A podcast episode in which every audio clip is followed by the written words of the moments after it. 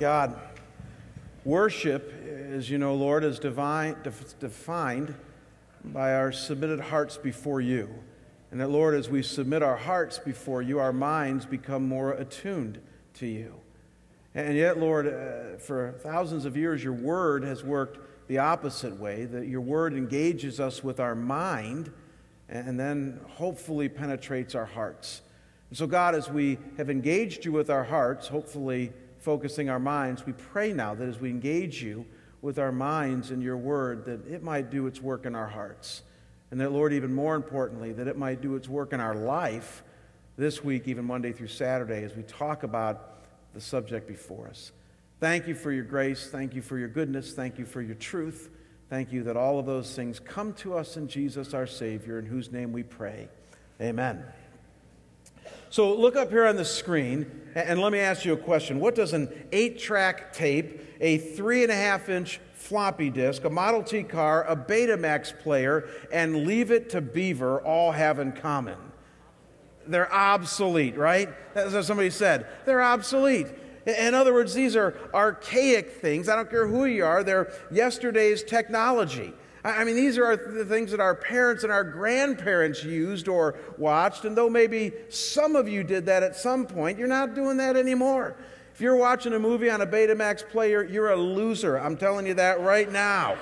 Because no one's using that stuff anymore. And uh, he says, is he serious? No, he's just kidding. But, well, actually, I'm really not. But who cares? Um, the reality is, is that none of us use this stuff.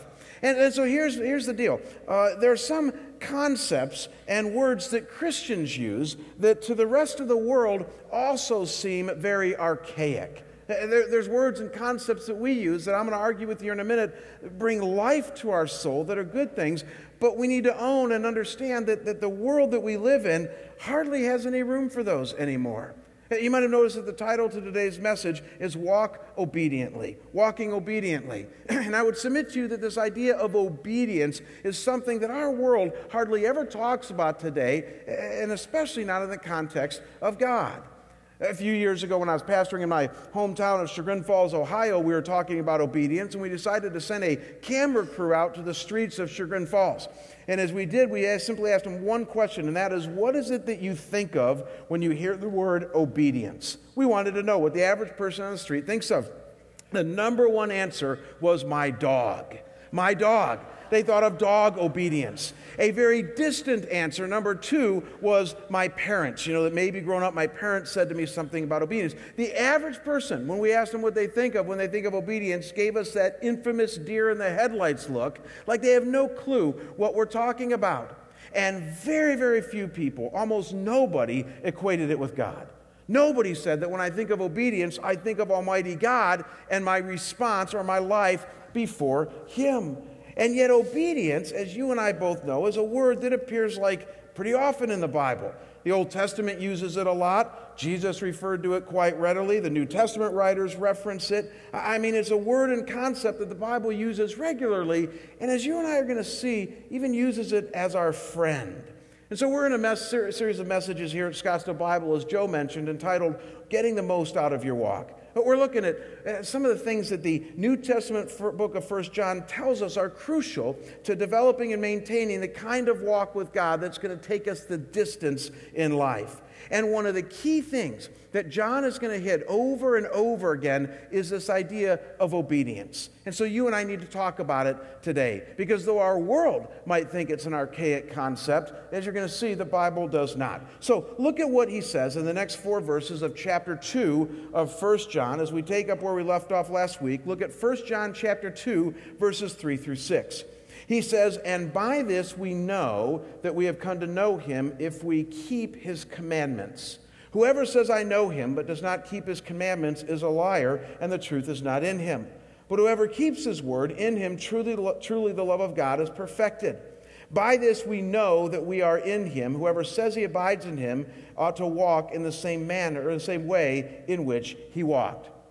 So you got keep or obey his commandments, keep or obey his word, walking in the same way that Jesus walked. This is what John is saying. Is going to allow you and I to get the most out of our walk, this idea of obedience. And though I began our talk this morning by talking about how our world sees obedience, let me just talk to you for a second about how most Christians see obedience. Because what I've found is that most followers of Jesus have a healthy respect for this concept of obedience. But I've also found, and I hope we can be honest this morning about it, that we also have some disdain or leeriness of it as well. And this is usually due to legalism. Some of us were raised in very legalistic environments, and we were told that basically the Christian life is a sum of your behaviors, what you do and don't do. And so Christianity for you was introduced as law giving, a lifestyle that you either adhere to or don't adhere to. And as a result of this, you've kind of had this bad taste of obedience in your mouth because obedience for you means never drinking, not going to certain movies, not touching a deck of cards, not using certain language, avoiding this or doing that it's left somewhat of a bad taste in our mouth because it conjures up either, either rote discipline at best or soul confinement at worst. And so the questions that I want us to wrestle with this morning are, are what does John mean by keeping and obeying his commandments here? Because I think you're going to find what he has to say kind of refreshing. I don't think it's what maybe some of us were taught. And what is a right and accurate view of this very real but many times misunderstood activity that the Bible calls us to on multiple fronts this idea of obedience?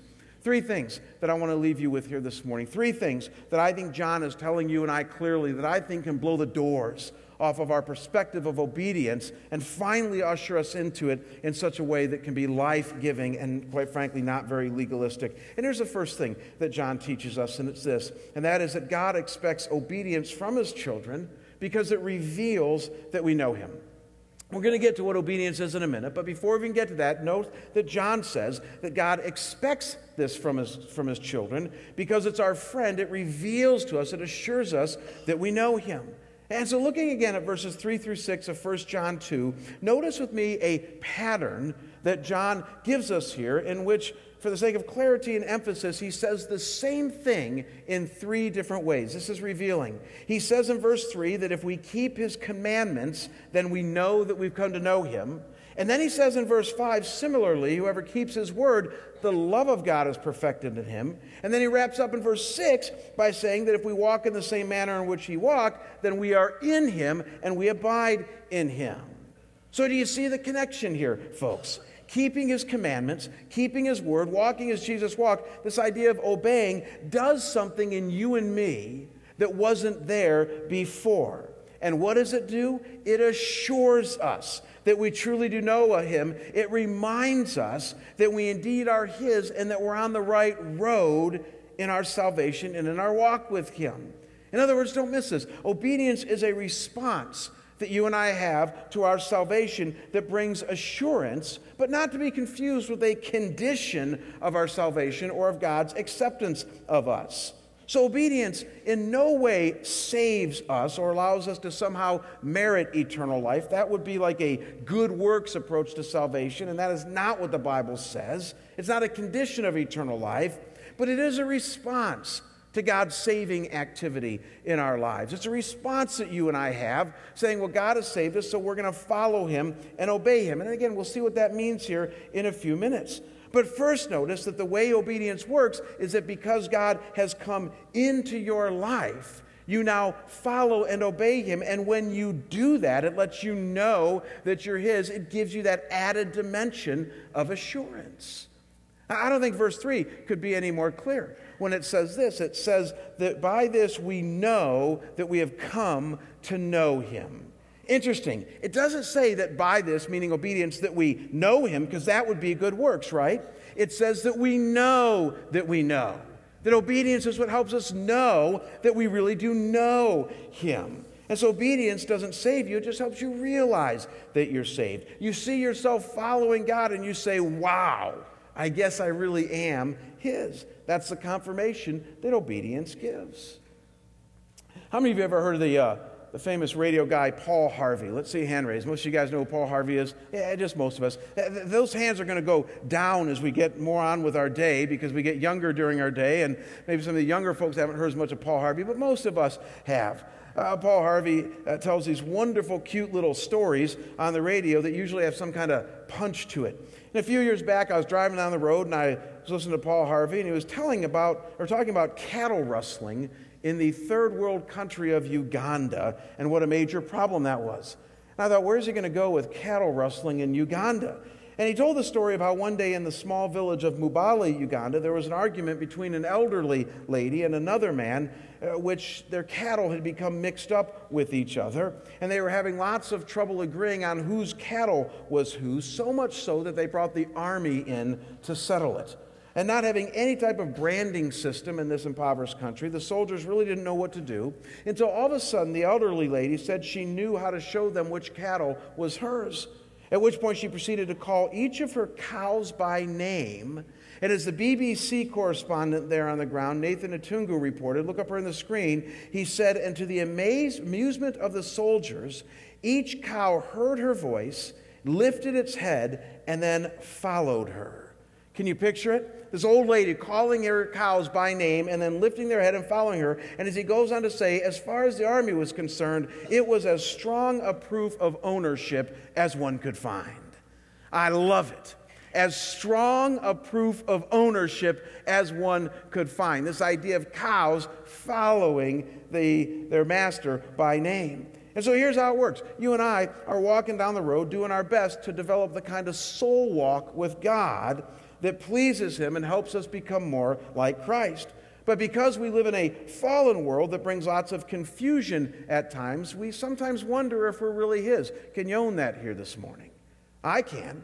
There are times, even as your pastor, where I look back on my conversion 25 years ago and I know that was real, but because I'm dry right now or experiencing some maybe real down times in my faith, there are times where I even wonder, gosh, am I, am I really His? I mean, my salvation seems so distant and far away. I think all of us experience that. We wonder in the midst of all of our failure and the mundane activity and the shattered dreams and the missed goals if we're really His, if we're really a part of the fold.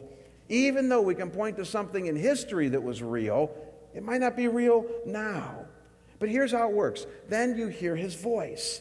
You might hear his call to do something radically loving and selfless in the life of somebody around you. Or you might just hear his still small boy, voice beckoning you to read the Bible again and start having quiet times. Or you might hear him to tell you to start to hang around Christians again because maybe they'd be helpful for your soul. Or maybe you hear him tell you to share your faith with somebody around you. Either way, big or small, we hear God's voice. And like a cow coming out of the throng of cattle at the sound of the owner's voice, we obediently follow. We engage in some loving act, or we have a quiet time, or we go to Bible study, or we hang around with other believers. And as you do this, something happens inside of you. Maybe not explosive, but something that subtly but firmly reminds you that indeed you are His. That's how obedience works. When you find yourself walking and following Him like a cow after a master's voice, you realize you're on the right path. You realize that indeed you are His, and it assures you that God is in your life. Folks, don't miss this.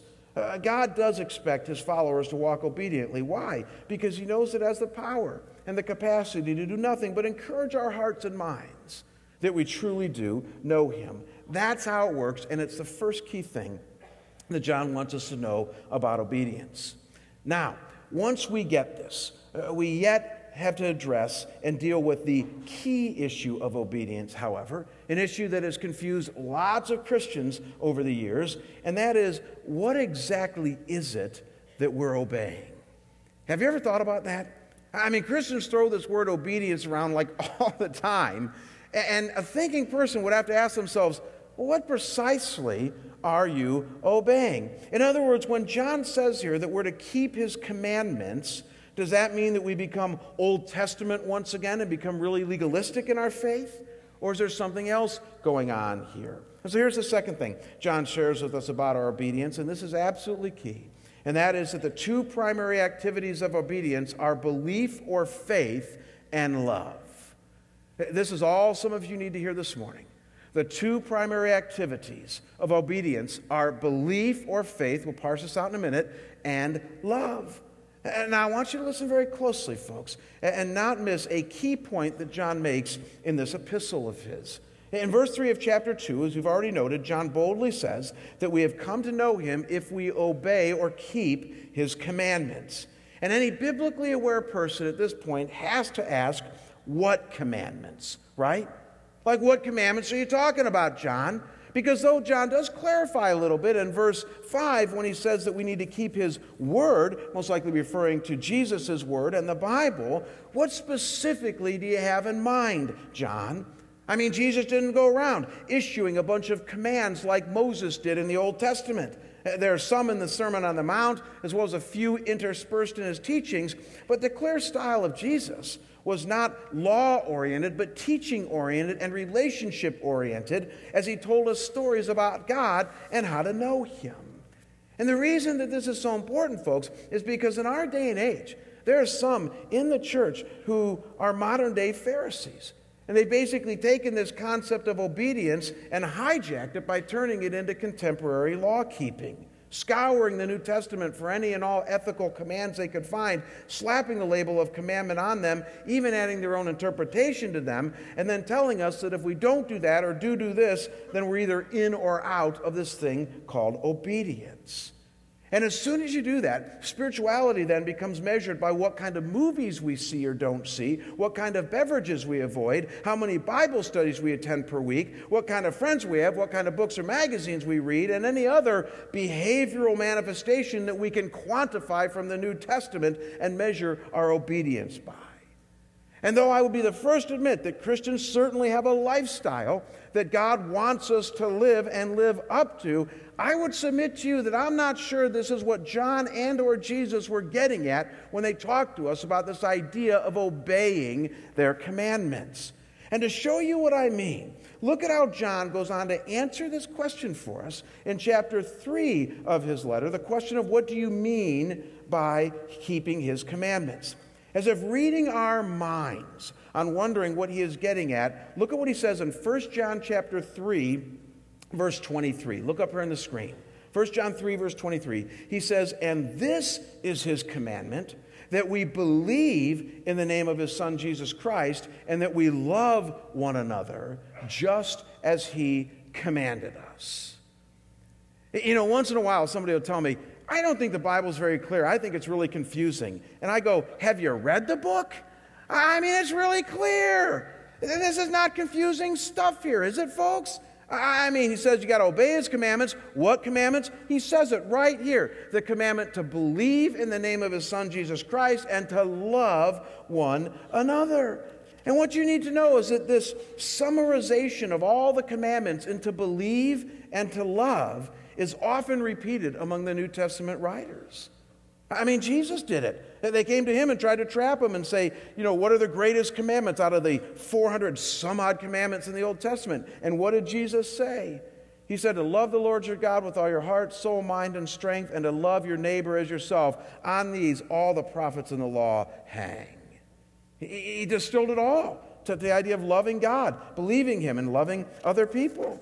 And then in John 13, 34, during the Last Supper, he said, A new commandment I give you, that you love one another, even as I loved you, that you should love one another. Then two chapters later, he says, And this is my commandment, that you love one another, just as I love you. John so latched onto this that he will write in chapter 4 of this letter we're looking at, and this is the commandment we have from him that the one who loves God should love his brother also. I mean, over and over again, folks, like a scratch CD, you find this repeated call to love others and to believe in God through Jesus. These are the primary commandments, these are the summary and the core of it all. The New Testament is utterly clear about that. And so, over the years, I got to tell you, as I've interacted with lots of believers over this issue of Jesus' core commandments, you, you know the sense that I get at this point in the conversation? I, I, people don't always say it overtly, but they definitely kind of communicate it covertly. They, they say something like this Well, big whip, Jamie. Believe in love, believe in love, believe in love. I mean, what's so hard about that? That's easy. And obedience can't be that simple and easy. There's got to be something more to it than that. So let's add some more outward behavioral activities to it that are a bit more quantifiable than faith and love. And now we can start to get somewhere with this thing called obedience. That's how people tend to respond. And I got to tell you, when people start to do that, I think in my spirit, I just don't think you get it. I don't think you get what God is trying to say to me and to you when it comes to this thing called obedience through faith and obedience through love. I mean, let me ask you folks since when did truly believing God, with unwavering faith and trust around every turn in this fallen world of ours become easy. Well, when did we start thinking that was easy? And when did loving others, I mean truly loving others, sacrificially, selflessly, unconditionally, as John says, in the same manner that God does, become simple? Have you ever tried that? That's not simple. Simple, easy. I'm telling you, you just don't get it. If you honestly think that believing God in an unwavering way in His Word, what Brennan Manning calls ruthless trust, is easy. That's not easy. And loving others in an agape oriented, unconditional way is certainly not simple. These are rugged, gritty, hard things to do, certainly not easy things to do in our lives today. It's just that that's what God links over and over again obedience to in the Bible. Uh, maybe this will help. I want to share with you a story. Uh, Philip Yancey is arguably one of the better devotional writers in our world today. He's written some great books on how to find God in the midst of our pain, disappointment with God. He's written books on prayer, he's written books on grace. What's so amazing about grace, I've read most of what he's written. He used to write the back page for Christianity Today magazine. He and Colson will kind of switch hit between writing this little one page summary about where we are as Christians in, um, in, in, in, that, uh, in Christianity Today. And a few years ago, I was reading the magazine and looking at the back page article, and he was writing about the, the kind of faith that's needed to live in today's world. You know, with overseas wars and a burgeoning recession at that time, and, and the fact that we live in an increasingly secular society in which the values that you and I once held dear are not the same. He was just basically saying that, that you and I need faith to live in today's world. But then he kind of put faith in perspective by telling a story from World War II about maybe the kind of faith that God is looking for. Uh, listen to the story, it's kind of parabolic in nature. He says in a German prison camp in World War II, unbeknownst to the guards, the Americans built a makeshift radio. One day, one day, the news came that the German high command had surrendered, ending the war, a fact that because of the communications breakdown, the German guards did not know yet. As word spread among the prisoners, a loud celebration broke out. For three days, the prisoners were hardly recognizable. They sang, they waved to the guards, laughed at the German shepherd dogs, and shared jokes over meals. On the fourth day, they awoke to find that all the Germans had fled, leaving the gates unlocked. The time of waiting had come to an end. And then Yancey says, look up here on the screen, he says this, and he says, So here's the question I ask myself. As we Christians face contemporary crises, why do we respond with such fear and anxiety? Why don't we, like Allied prisoners, act on the good news that we say we believe? He asks, What is faith after all? But believing in advance what will only make sense in reverse. Do you get what he's saying here, folks? Do you? I mean, there's lots of amazing and even mind boggling promises in the Bible. Have you read them? Not the least of which is that God is never going to leave you or forsake you, that His presence and His power are always going to be with you, and that even someday He's going to come back, He's going to return and bring justice to all the crud that you and I have to deal with. Either that or you're going to die first and go be with Him in blissful, perfect eternity.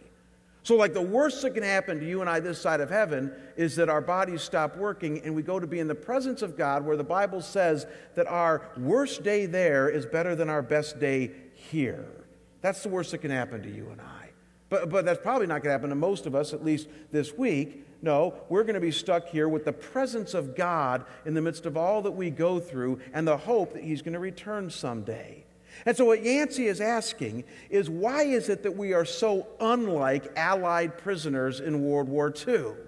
Who knew the hope before them that liberation was coming, but even though they were still prisoners, even though they were still locked in that place, they had joy and happiness at peace at the coming prospect of their liberation. So, why aren't Christians more like that? We got the prospect of our liberation. I mean, it's imminent, it's gonna come.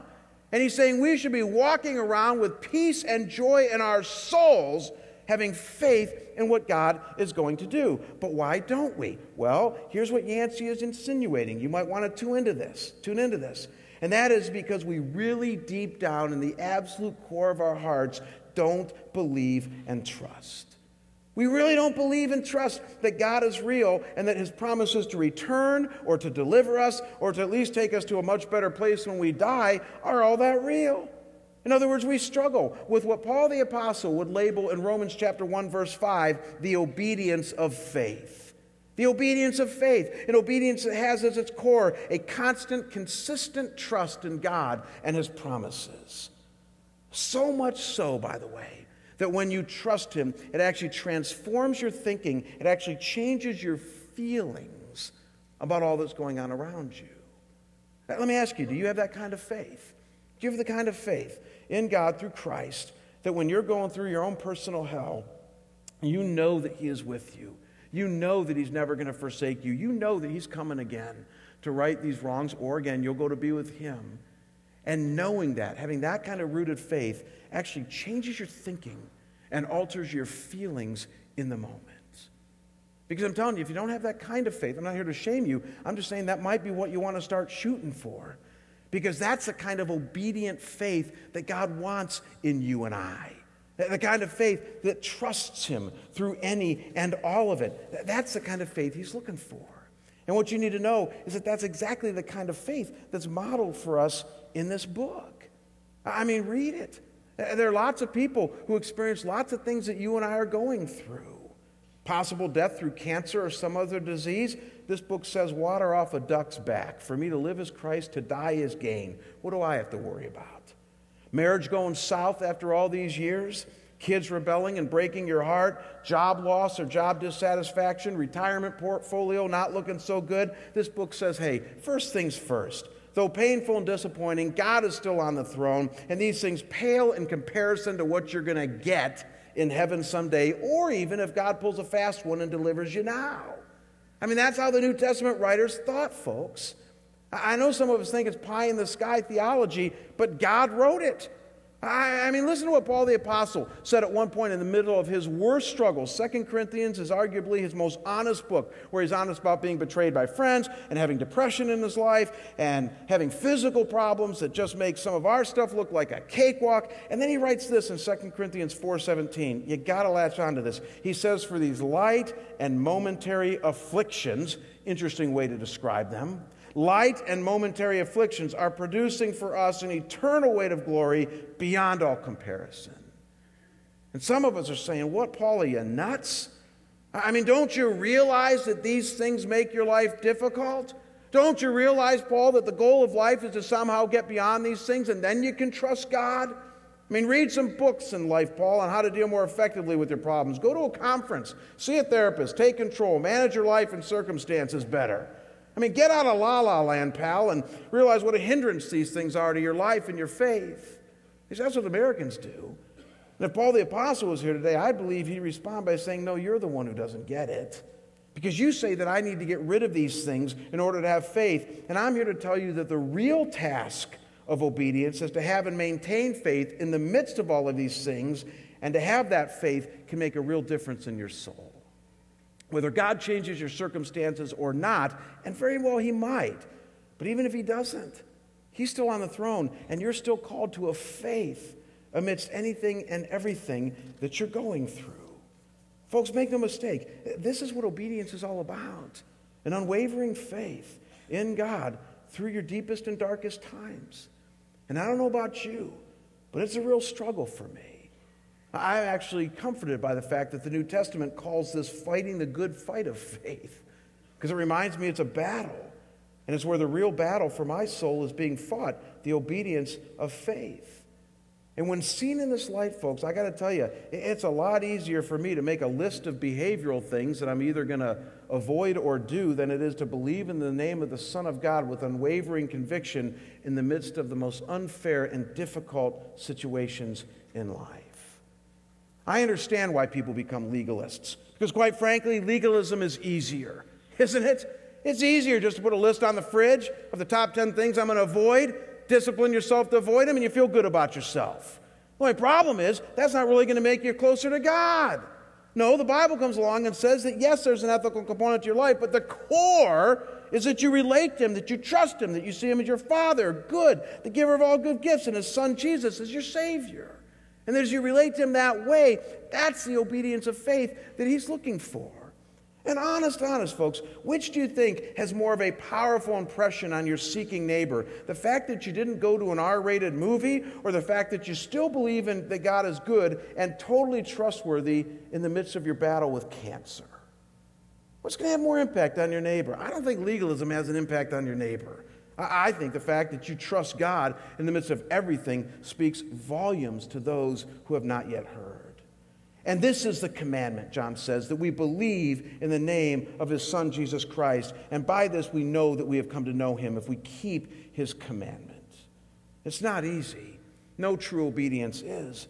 It's just that the reward is nothing short of his presence. And by the way, the second thing that he calls us to, this idea of agape love, that's not simple either. Do we need to talk about that? It's not simple. I mean, how many of you find it easy to love and forgive somebody that you hate or that has deeply hurt you? I don't find that easy.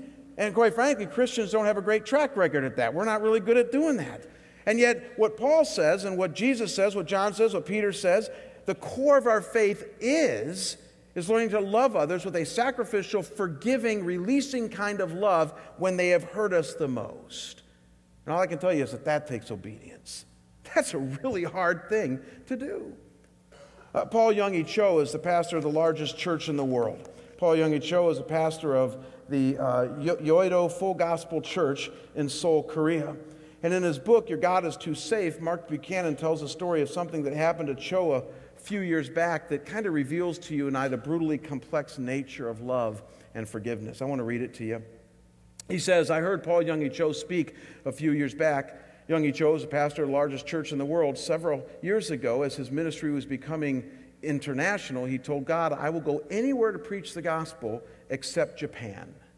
He hated the Japanese with a gut deep loathing because of what the Japanese troops had done to the Korean people and members of Yonggi Cho's old family during World War II. The Japanese were his Ninevites. He says through a combination of a prolonged inner struggle, several direct challenges from others, and finally an urgent and starkly worded invitation, Cho felt called by God to preach in Japan. He went, but he went with bitterness. The first speaking engagement was to a pastor's conference, 1,000 Japanese pastors. Cho stood up to speak, and what came out of his mouth surprised even himself. He said, and I quote, I hate you, I hate you, I hate you, and then he broke down and wept. Can you picture it, folks? This esteemed national pastor going to a bunch of Japanese pastors, a thousand of them, saying, I hate you, and then breaking down and weeping. Buchanan said he was br- both brimming and desolate with hatred. Buchanan goes on in the story to say, at first one, then two, then all 1,000 pastors stood up one by one, they walked up to Yonggi Cho, knelt at his feet, and asked forgiveness for what they and their people had done to him and his people. As this went on, God changed Yonggi Cho. The Lord put a single message in his heart, and he found himself mouthing, I love you, I love you, I love you.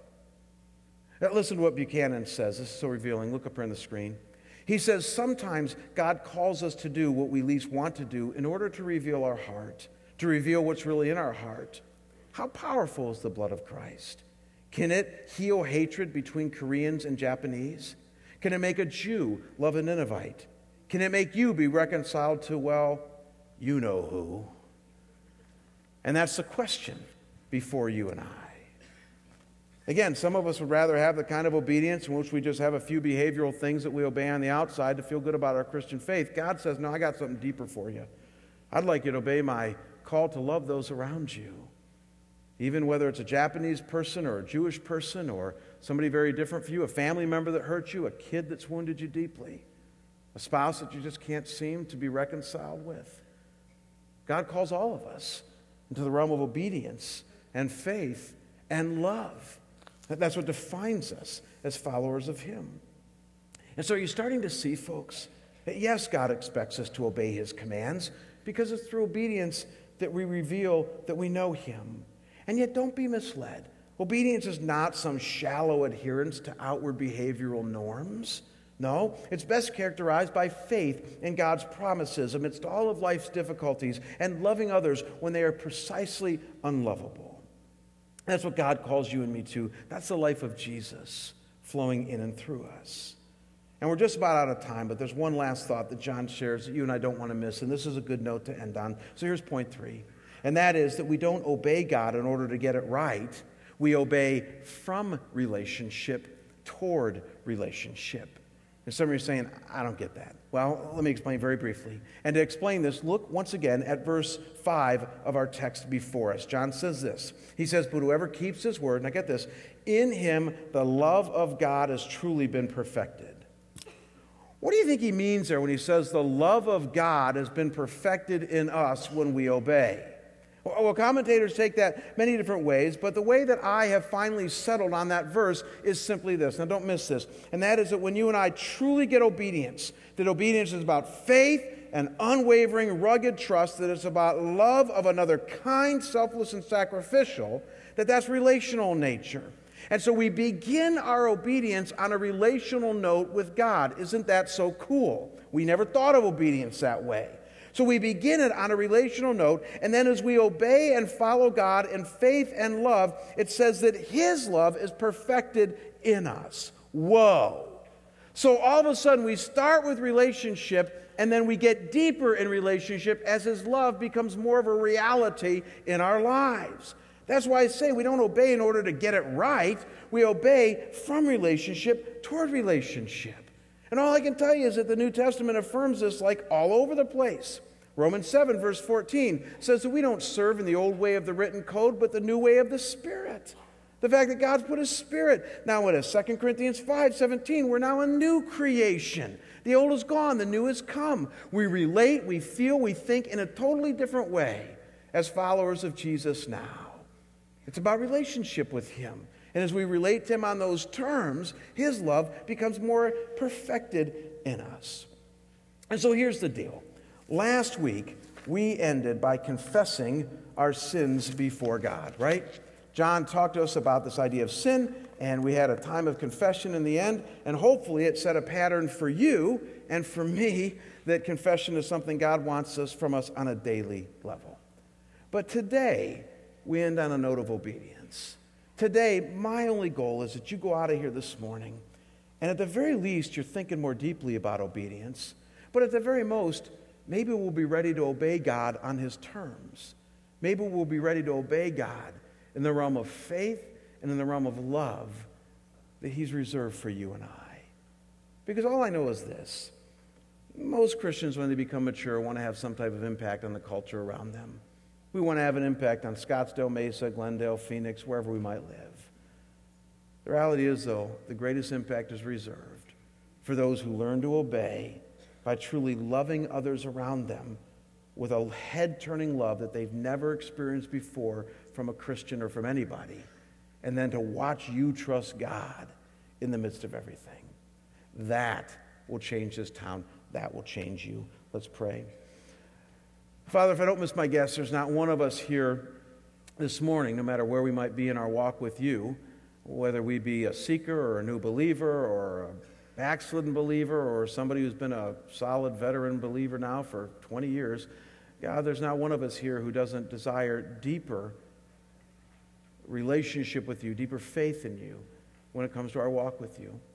And so, Father, I pray that as we have looked a bit more deeply at this idea of obedience, that God, indeed, you would lift our sights, our eyes to what obedience can truly mean and be in our lives. God, I pray that you would not allow us to fall into some shallow view of behavioral norms as our sum total of what obedience is about. But the Father, you'd allow us to see that obedience truly is an issue of the heart and an issue of where the affections of our heart lie and our affections and our affections trusting and believing in you and loving others, or are they elsewhere?